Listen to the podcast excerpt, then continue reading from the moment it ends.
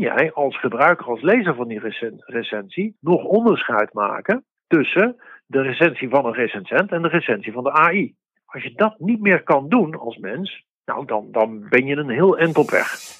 Podcast De Biep is Meer gaat op zoek naar de toekomst van openbare bibliotheken en hoe zij bijdragen aan de maatschappelijke uitdagingen van deze tijd. Met nieuws uit de sector, spraakmakende gasten en verrassende thema's word je meegenomen in de wereld van leesbevordering, digitaal burgerschap en participatie. De Biep is Meer is een initiatief van Matt Gubbels die jou wil informeren en inspireren. Hij gelooft in de kracht van podcasting en het verhaal van de bibliotheek.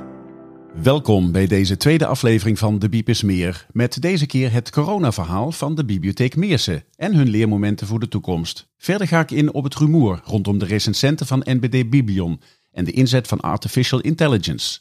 Maar eerst wil ik dank zeggen aan iedereen die op wat voor manier dan ook heeft gereageerd op de speciale aflevering waarin ik samen met Jos erbij sprak over verleden, heden en toekomst van de bibliotheeksector. Blij werd ik van de duimpjes en commentaren op LinkedIn en de persoonlijke berichten via WhatsApp waren hartverwarmend, maar vooral inspirerend om iedere week door middel van deze podcast mooie verhalen met jullie te delen. En alsof het toeval is, wordt het Boekenweekgeschenk van 2022, Monterosso Mon Amour, op de achterflap beschreven als een verhaal over het belang van verhalen. En dat is nou precies zoals Jos erbij het in de eerste aflevering van deze podcast benoemde. Nu het dan toch hebben over de Boekenweek, er verschijnt natuurlijk een karrevracht aan boeken, voor mij onmogelijk om te overzien. Maar er is één boek dat er voor mij ver bovenuit sprong. En dat is het boek dat op 12 april in de bibliotheek van Hilversum werd gepresenteerd door de auteur zelf, door Mark Dekkers. Iedereen kent Mark natuurlijk van zijn vaak hilarische blogs over het wel en wee van bibliotheken. Maar dit serieuze boek is echt een voorbeeld van noeste arbeid en doorzettingsvermogen. En eigenlijk veel meer dan dat, want het boek is een markering in de tijd en gaat in op een zwarte bladzijde in de geschiedenis van onze sector. Onder de titel Geruisloos verdwenen uit de bibliotheekgeschiedenis is het boek een zoektocht naar het lot van elf ontslagen Joodse bibliotheekmedewerkers. Het is een boek dat indruk maakt op velen en door Anne Ruben, ad interim voorzitter van de VOB, beschreven als een meedogenloze spiegel die Mark Dekkers ons als sector voorhoudt. Ikzelf kan hier verder niet meer zo heel veel aan toevoegen, behalve door te zeggen Haal het boek in huis en gebruik het tot in lengte de jaren als basis voor het verhaal en de waarde van de bibliotheek rondom 4 en 5 mei. Dan nu over naar een andere duistere periode uit ons menselijk bestaan. Na twee jaar corona is Nederland weer open en leven we als van ouds in het nieuwe normaal. Voor veel mensen is corona een tijd om snel te vergeten. Maar wat zijn eigenlijk de opbrengsten ervan? In gesprek met bibliotheken en andere organisaties gaan we op zoek naar de leermomenten en wat we daarvan meenemen in het toekomstige normaal. Ik sprak hierover met de nieuwe manager van de Bibliotheek Meersen, Harriet Plantega. Maar ook met Angel Kwaadvlieg, die behalve front office medewerker ook een van de drijvende krachten is achter het informatiepunt Digitale Overheid. Mijn eerste vraag aan Angel was wat haar het meest is bijgebleven uit die coronaperiode. Nou, dan vooral het, het wisselen van de maatregelen, dat we dus uh, die sociale functie even niet meer konden vervullen. En dat we alleen, uh, bijvoorbeeld alleen de uitleenbiep draaiden of um, online diensten alleen konden aanbieden. Of alleen een afhalen van boeken. Toen ik het coronadossier van de KB ergens halverwege het eerste coronajaar aan het doorspitten was, kwam ik erachter dat zelfs boeken in die beginperiode ontsmet moesten worden. Dat was me nogal wat, lijkt me zo. Ja, alles wat binnenkwam via de boekenbrievenbus moest dus uh, eh, 24 uur blijven staan. En daarna, uh, die boeken wat we dan eruit haalden, probeerden we zo goed mogelijk dan te ontsmetten en dan weer terug de kas in. Dus het, het, had wat tijd nodig voordat we boeken weer konden uitlenen. Als je nu kijkt naar de dingen die wel door konden gaan, wat voorzag dan in een grote behoefte van de mensen in Meersen? Het, vooral de, de digitale kant. Mensen wilden uh, met computer overweg, wilden uh, skypen met, uh, met andere mensen, wilden boeken lenen online. En ze liepen gewoon tegen dingen aan die ze niet konden of dat ze geen wachtwoord hadden voor bepaalde diensten. En dat moest je dan online wel proberen op te lossen. Dat was af en toe niet handig, omdat mensen niet digitaal vaardig waren. En je wilt ze wel helpen. En dat is in de meeste gevallen ook gewoon gelukt. Dus dat was wel heel bevredigend. Harriet, welke dienst in het bijzonder hebben jullie in de coronaperiode goed kunnen uitvoeren? Ja, ik denk, Ansel, dat het toch de informatie digitale overheid is geweest. Hè? Ja, want alles met online hulp, dat valt daaronder. En dat hebben we heel goed uh, kunnen volbrengen daarmee. En op het moment dat de, de coronatestbewijzen hè, ja, een, echt een item werden in deze wereld, kwamen veel mensen met vragen over dat bewijs. En dat is natuurlijk voor ons ook nieuw. Maar we hadden wel ervaring met het DigiD-aanvragen en al die dingen. Waar een coronatestbewijs uit, uh, ja, uit moeten printen of een vaccinatiebewijs. Ja, dat was voor ons ook allemaal even uitzoeken. Maar ik denk dat wij heel veel mensen daarmee hebben geholpen. Ik heb zelfs gelezen dat mensen met taarten en chocolaatjes naar de biep kwamen om jullie te bedanken. Dat is toch te gek? Ja, de kilo ja. zitten eraan. Dat was eigenlijk helemaal niet nodig, maar de mensen waren zo blij dat ze geholpen werden. Ja, dat we dus gewoon van allerlei dingen kregen. Zo dankbaar waren de mensen daarvoor. En tegelijkertijd zegt het ook weer heel veel over hoe een deel van de samenleving in meer en mindere mate in staat is om om te gaan met onze digitale overheid. Mensen zijn dus gewoon niet digitaal vaardig en dat is dus heel vaak uh, mensen die wat daar niet mee opgegroeid zijn. Of waar een partner alle dingen heeft geregeld die wegvalt. En de mensen willen niet, uh, ja, ze willen niet uh, afhankelijk zijn van hun kinderen of van de buren voor bepaalde zaken. En dan is het heel fijn dat ze ons toch weten te vinden daarvoor. Hebben jullie ook nog problemen ondervonden bij dat helpen met het coronatestbewijs? Want ik kan me voorstellen dat zeker de oudere generatie niet altijd een mobiele telefoon op zak heeft. Daar had de overheid wel goed over nagedacht, want ze hadden formulieren naar de hand hadden ze ontwikkeld. En daar kon dan het BSN-nummer op ingevuld worden en de postcode. En die konden de mensen dan opsturen en dan kregen ze toch het coronatoegangsbewijs uh, per post toegestuurd. Je noemt het al, de postcode, het BSN-nummer, dat zijn toch allemaal gegevens die de privacy van mensen raken. Hoe zijn jullie daarmee omgegaan? Um, heel veel mensen vertrouwden ons zover dat wij dus inderdaad gegevens voor hun konden invullen. Of, hun, of dat wij hun wezen waar ze dingen in konden vullen. En daar zijn we op ja, sommige manieren toch wel iets soepeler mee omgegaan dan eigenlijk kon. Qua privacy bedoel je dan? Ja. Maar ja, soms breekt de nood de wet, hè? Ja, want sommige mensen kunnen niet typen of eh, kunnen niet eh, lezen. En dan ben je toch genoodzaakt om dat voor hen in te typen. Als je nu terugkijkt op dat deel van de coronaperiode waarbij hulp nodig was met die coronatestbewijzen, welke verhalen van mensen staan jullie dan nog het meest bij? Nou, vooral de mensen die hun partner eh, verloren hebben of hun naaste. En die dus heel moeilijk hebben om dingen weer op te pakken. En die dus ook waar de partner de zaken allemaal regelde, zowel op financieel, financieel en digitaal gebied. En die dus nu verloren rondlopen. Ja, en waarschijnlijk ook nog heel erg verdrietig waren hè, van het ja. uh, overlijden. En dan toch geconfronteerd worden met alle zakelijke beslommeringen uh, waar ze helemaal geen weet van hebben. Ja, triest. En dat gaat je niet in de koude kleren zitten. Nee, nee dat, uh, dat doet wel iets met je. Dat je dan ziet dat mensen zo afhankelijk zijn van iemand. Wat hebben jullie nou als leukste ervaren in die coronaperiode? Behalve de taart en de chocolaatjes. De bloemen. De bloemen. Nee, gewoon mensen kunnen helpen. Hè? Dat, ja, dat is daadwerkelijk helpen van mensen. Ja, en dat, daar staan wij als bibliotheek ook voor. Hè? We willen uh, mensen uh, dat ze zich hun hele leven blijven ontwikkelen. En als ze dan uh, de weg weten naar de bibliotheek en wij kunnen ze helpen, ja, daarvoor, daarvoor zijn we. Het is prachtig werk. Zou je kunnen zeggen dat door corona de bibliotheek een behoorlijke boost heeft gekregen? Absoluut, ja, ja. absoluut. En ik denk ook dat we daar de komende de tijd mee moeten doorgaan. Hè? Daar de aandacht op vestigen. Wij zijn uh, niet alleen maar dat we boeken uitlenen. We doen veel meer. Uh, ook voor uh, ouderen in de wijk, voor mensen die de taal niet machtig zijn. We doen zoveel meer. En misschien moeten we daar nog wel meer publiciteit aan gaan geven. Harriet, kun je eens aangeven wat jullie als bibliotheek geleerd hebben van die hele coronaperiode? Ja, dat we heel flexibel zijn. Dat we elke keer als er weer een maatregel komt, dat wij in staat zijn om daarop in te spelen, onze producten en diensten op aan te passen, dat we de humor erin houden. Maar ook dat wij uh, belangrijk zijn voor de, voor de mensen in onze gemeente. Um, meer dan wij misschien wel hadden uh, in de gaten hadden. Dus uh, ja, ik denk dat wij onze rol nog meer in kunnen vullen door dat te laten zien wat we doen. Wat nemen jullie uit die coronaperiode nou mee naar de toekomst van de bibliotheek? Nou, ik denk dat wij nog meer moeten gaan kijken waar ehm, behoefte aan is. Want uh, noemde net al dat als mensen bij ons komen die net hun partner hebben verloren. En uh, meestal zie je dat wel aankomen. Of weet je dat die partner alles doet op het gebied van de financiën en, en belastingen en alles. Uh, maar dan toch het laten gebeuren. dat we meer kijken van, goh, wat hebben mensen in een eerder stadium nodig om dat te kunnen opvangen. Niet in het, in het moment dat ze zo verdrietig zijn en overweldigd zijn door alle zaken die ze moeten regelen. Maar dat we daar veel meer naar gaan kijken van wat kunnen we al bij voorbaten doen. En hoe zie je dat voor je om dat mogelijk te maken? Ja, nog een nauwere samenwerking uh, met de gemeente, met, met de zorg, hè, met de huisartsen. Zij hebben vaak goed inzichtelijk welke ouderen het moeilijk hebben, welke ouderen misschien straks wel tussen wal en schip gaan vallen met de digitale middelen. Dat we veel meer gaan netwerken met elkaar. en dat we ook in kaart brengen wie wat doet.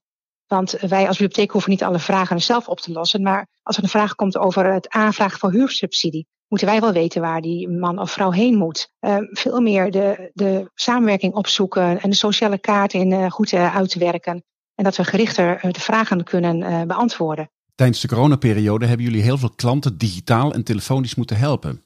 Wat nemen jullie daarvan mee in de toekomst? Blijven jullie dat doen? Ja, zeker.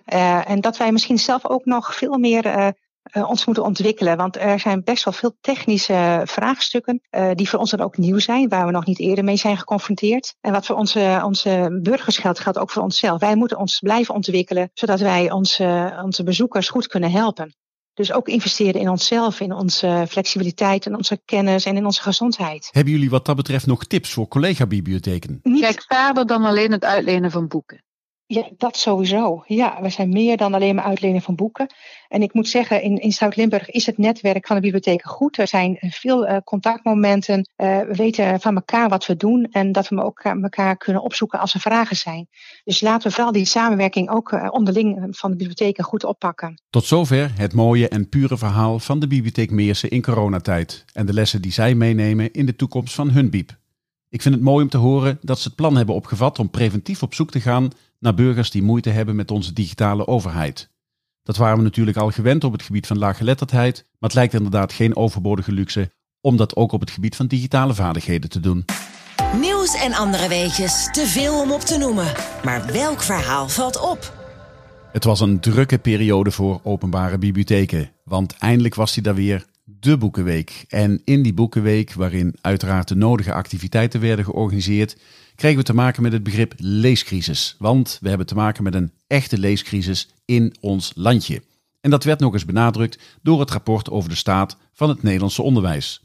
In de tussentijd blijven bibliotheken onvermoeibaar doorgaan met het ondersteunen van vluchtelingen uit Oekraïne. Grote hulde daarvoor, want ook dit komt allemaal weer bovenop datgene wat we toch al deden. Er is echter één verhaal dat een aantal weken geleden voor heel veel opschudding zorgde in Boekenland. En dat was de plotselinge vervanging van recensenten van NBD Bibion door de techniek van de toekomst. We gaan het hebben over Artificial Intelligence, afgekort als AI. Voor de mensen die het niet hebben meegekregen, die moeten weten dat een aantal weken geleden ongeveer 700 recensenten van de NBD door middel van een e-mail te horen kregen dat hun recensies van boeken voortaan door een machine geschreven gaan worden. En ik heb het dan over de recensies van boeken die gebruikt worden door collectioneurs en selecteurs om hun aankoopbeslissingen op te baseren. De opschudding was zo groot dat de NBD een webinar organiseerde om tekst en uitleg te geven, maar vooral ook om excuses te maken over de gang van zaken. Omdat ik toestemming wilde van de NBD voor het citeren van een aantal geluidsfragmenten, hoorde ik ook de andere kant van het verhaal en werd voor mij in ieder geval duidelijk dat het allemaal iets genuanceerder ligt. Ik heb dan ook met de NBD afgesproken om op een later moment in breder verband het vraagstuk rondom AI nader te bespreken.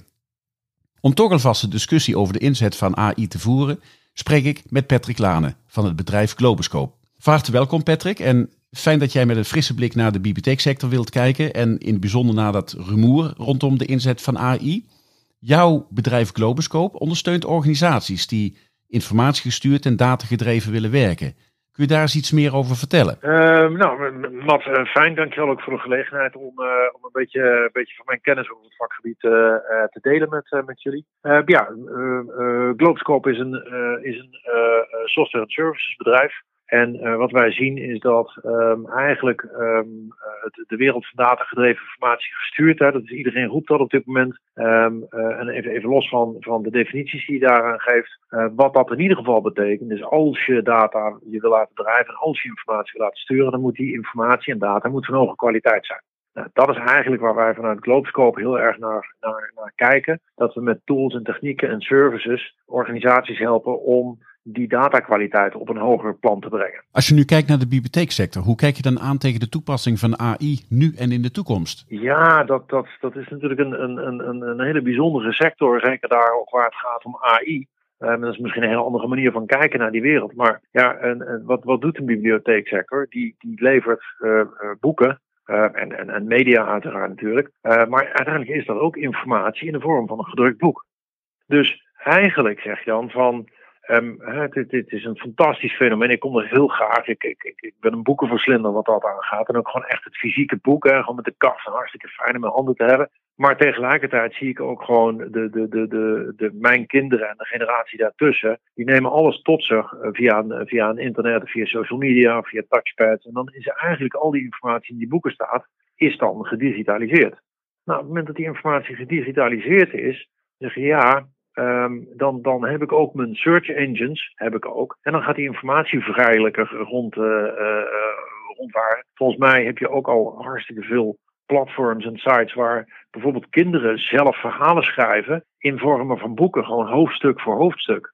En ja, dat, dat is een ontwikkeling die voor een bibliotheeksector natuurlijk ja, lastig is, kan ik me zo voorstellen. En aan de ene kant, hè, ik ben dan altijd een beetje van, van hè, waar zit dan de uitdaging in? Um, zo, zo, kijk ik er dan liever naar, maar ik kan me ook heel goed voorstellen dat op punten ook wel gewoon bedrijf, bedreigend is. Nou ja, weet je, eh, zwart-wit televisies uh, kijken we ook niet meer, hè, vinden we ook niet meer leuk. Hoe kijk jij aan tegen het debat over AI, zoals het gevoerd wordt op dit moment binnen de bibliotheeksector? Nou, laat, laat, ik, laat ik beginnen met, zodra iemand tegen mij zegt, hè, een bepaalde technologie is de oplossing. Ja, daar ben ik ondertussen zit ik te lang in het vak om dat zo vaak gehoord te hebben dat ik, en het is nog nooit uitgekomen, er is nog nooit iets geweest wat de oplossing was. Um, kijk, wat er, wat er, uh, wat er ontegenzeggelijk, uh, ontegenzeggelijk gaat gebeuren, is dat AI een aantal dingen gaat doen waar we voorheen ook mensen op hebben ingezet. Dat, dat, dat, is, dat is een ontwikkeling die is niet te stoppen. Um, dat, dat heeft pluskanten, dat heeft minkanten. Um, je, je kan er uh, kan benaderen van, nou ja, dat, dat geeft die mensen allemaal ruimte om andere leuke dingen te doen. Nou, dat is wel heel erg, uh, glas is, is half vol denken. Uh, maar je kan me echt voorstellen dat mensen die, die dag in dag uit een bepaalde taak hebben verricht. Um, en nu die taak door de computer zien overgenomen worden. Dat die zeggen, ja, hallo, wat gebeurt hier nou eigenlijk?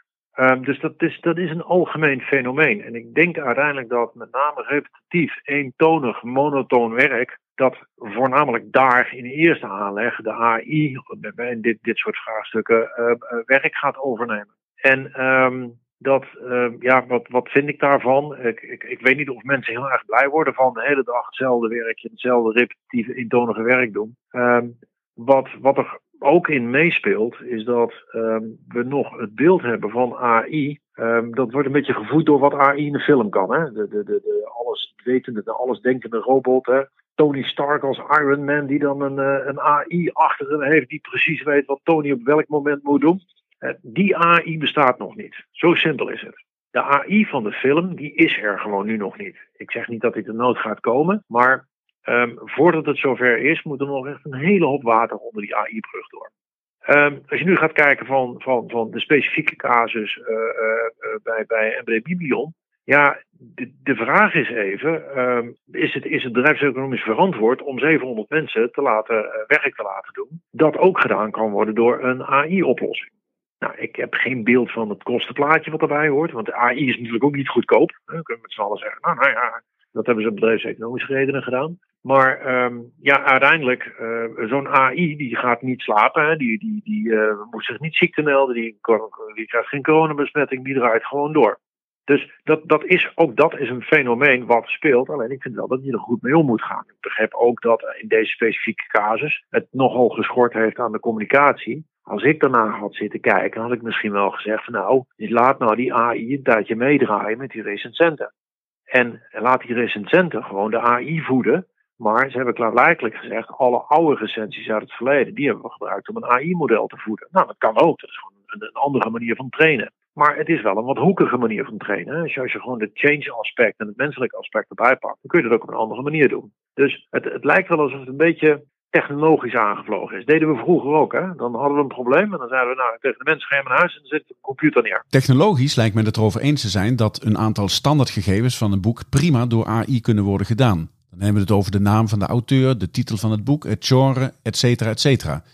Maar de discussie gaat vooral ook om de kwaliteit van de recensie of de samenvatting. Natuurlijk, en dat, dat vloeit daaruit voort. Omdat als, je, als je je op, op, opzij gezet voelt en vervangen voelt door iets anders, ja, dan, dan ga je natuurlijk zeggen, ja, maar dat is nooit gelijkwaardig. Dus dat is ook een hele menselijke reactie. En, um, uh, en dan, dan verschuift dan de vraag van, is dat dan waar, die gelijkwaardigheid? Maar dat is wat mij betreft een andere andere invalshoek dan dat je zegt, ja, is het, is het nou bedrijfseconomisch terecht? Is het technologisch? Hoe pak je het aan? Hoe ga je het change om? Maar vervolgens is, is de vraag die, die je oproept: van hoe gelijkwaardig is dat dan? Is de kwaliteit van de AI beter dan de kwaliteit van de recensent? Nou, daar heb je twee kanten in. Maar ook weer. Kant 1 is wat de recensent zelf vindt. En kant 2 is, die recensent schrijft niet de, de, de, de stukjes tekst voor zichzelf, en schrijft hij voor een ander.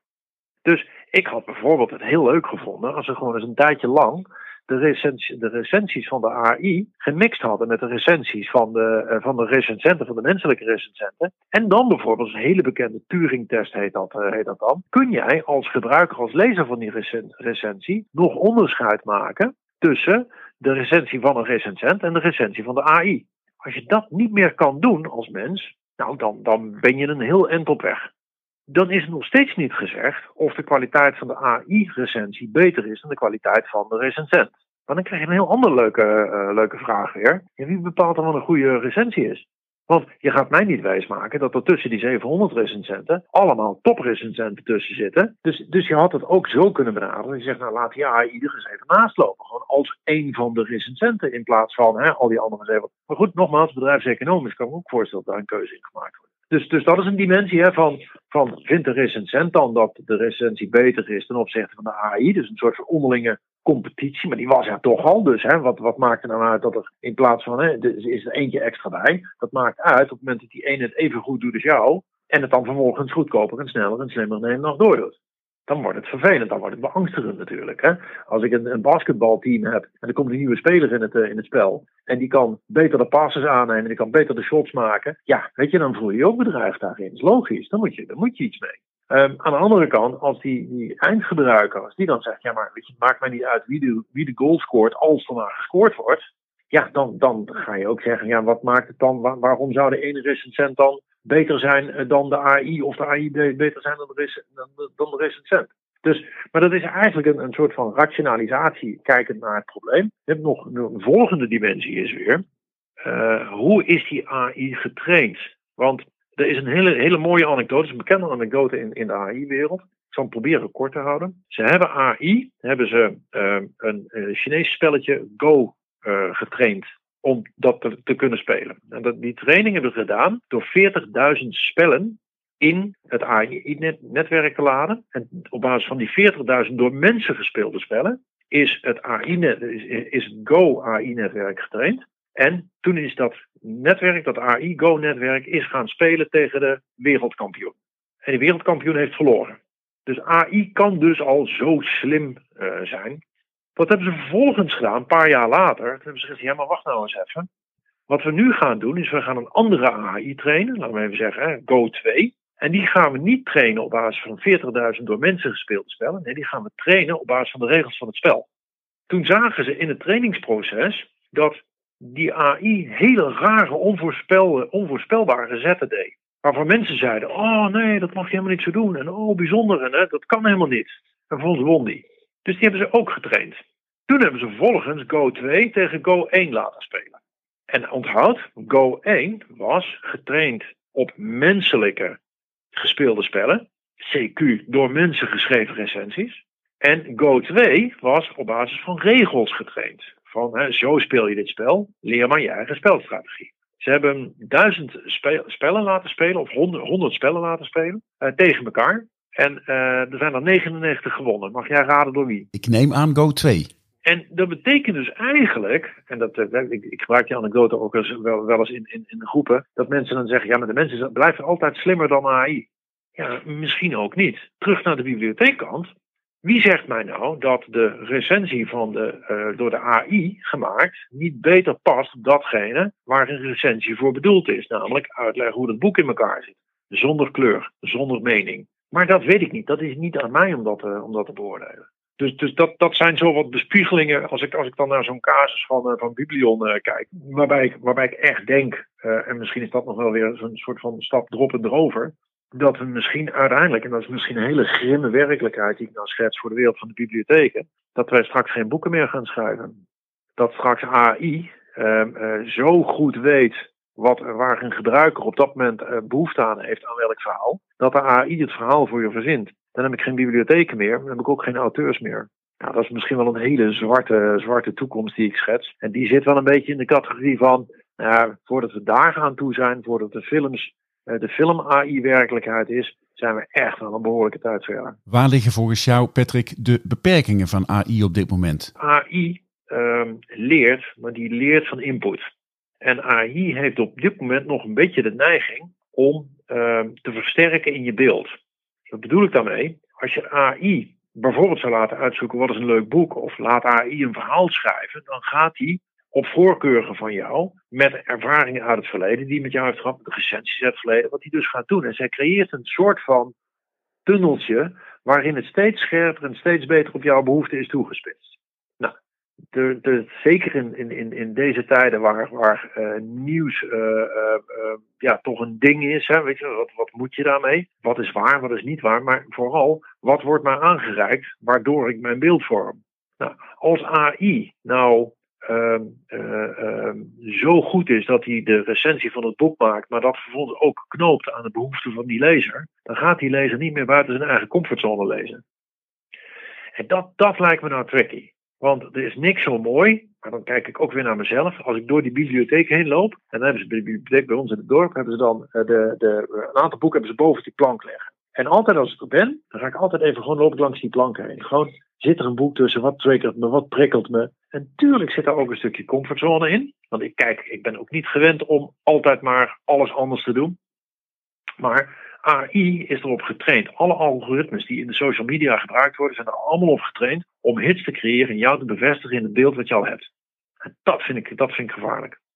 En dan zou ik misschien nog zelfs, zelfs zeggen, nou, dat is misschien een leuk idee, hè, ook uh, zit ik hier ter plekke te bedenken, dat we juist een soort van contra-AI zouden gaan maken. Een AI die erop getraind is om juist buiten je comfortzone een boek aan te leveren. En dat, dat kan dan weer met digitaliteit, met technologie, kan dat wel weer juist heel leuk. In hoeverre zou symboliek en de diepere betekenis van boeken ooit door AI te vangen zijn? Nou, dat, dat is dus eigenlijk waar we het over hadden van vanuit welke optiek schrijft de recensist zijn recensie over dat boek. En wat doet dat met degene die, voor wie de recensie dan bedoeld is? En ja, ik, ik moet dan toch, we toch even denken aan, aan lang, lang geleden, toen, toen we op de middelbare school zaten. Ik kom van een generatie die nog uh, de, de Harry Mulisch uh, op, uh, op de boekenlijst had staan. Dat moest dan ook gelezen worden. En ja, natuurlijk de aanslag. En de aanslag begint dan met de familie.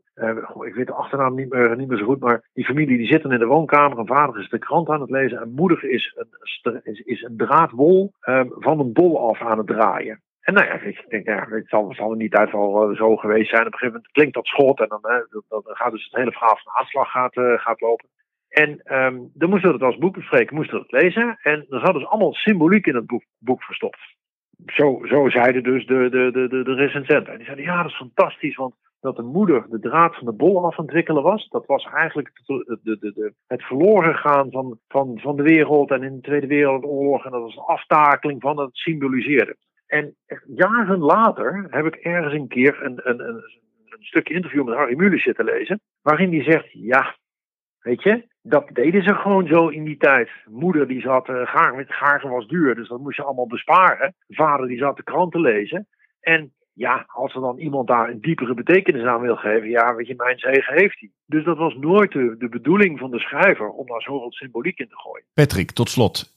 Is er een toekomst mogelijk waarin een bibliothecaris vervangen kan worden als adviseur op het gebied van boeken? Die AI die gaat niet herkennen, joh, je bent een knul van, uh, van zes jaar oud. Dit is het derde Lego-boek wat je nou vraagt. Maar van zes naar zeven ga je de switch maken, een beetje van uh, Lego, Lego naar Lego Technic. Of jij bent 12 jaar oud, je hebt net een boek over computerprogrammeren heb je gehaald. Maar volgens mij ondertussen, ja, het zou wel eens tijd zijn om, uh, ik wat iets anders aan gaan lezen. De vraag is maar of AI dat gaat kunnen. Aan de andere kant, in dat ik het zeg, zit ik ook te denken, ja, en wat die AI wel gaat doen, is die gaat van alle jongens over de hele wereld, die zes jaar zijn, die veel Lego-boeken hebben gepakt, gaat die zeggen, nou ja, dan is de kans vrij groot dat jij nu in je zevende levensjaar dat boek heel leuk vindt. Nou, stop dat maar eens in, in het hoofd van de bibliothecaris. Dus ja, is de toekomst voor de bibliothecaris? Ik, ik denk nu de halve tijd als je met een chatbot op het internet, of als je, als je een, uh, een chatbox zit op het internet, daar zitten echt geen mensen achter. Er zitten gewoon computers achter. ik denk ook dat op enig moment dat we gewoon met, met, met de verzekeringsmaatschappij gewoon met, met computersystemen gaan praten en gaan chatten en zo. Dus, dus het ligt heel erg, het zou raar zijn als de bibliotheek zich daar als, als een Gallisch dorpje wat zich, wat zich verschanst tegen de Romeinse invaders um, zich daar te weer gaat, uh, gaat stellen. Maar um, um, ja, het hangt er maar weer af wie achter de wie aan de knoppen van de AI draait. Hè? Kijk, en een bibliothecaris die zou nog eens een keer wel kunnen zeggen: ja, weet je, ik ga echt geen, uh, uh, geen hele rare boeken aan uh, jongens van 16 uitlenen. Dat vind ik, vind ik echt niet gepast.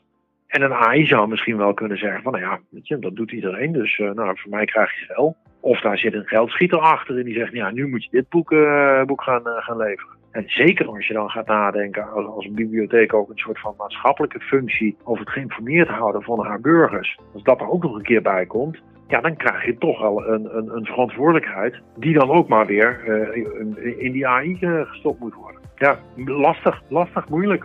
Mooie, mooie vraagstukken. Tot zover de bespiegelingen van Patrick Lane over de toepassingsmogelijkheden van AI en hoe dat in de toekomst vorm zou kunnen krijgen binnen de bibliotheeksector. Het verhaal over het rumoer rondom het gebruik van AI bij boekrecensies door NBD Bibion wordt vervolgd. Tot zover ook deze aflevering van de Bibes Meer.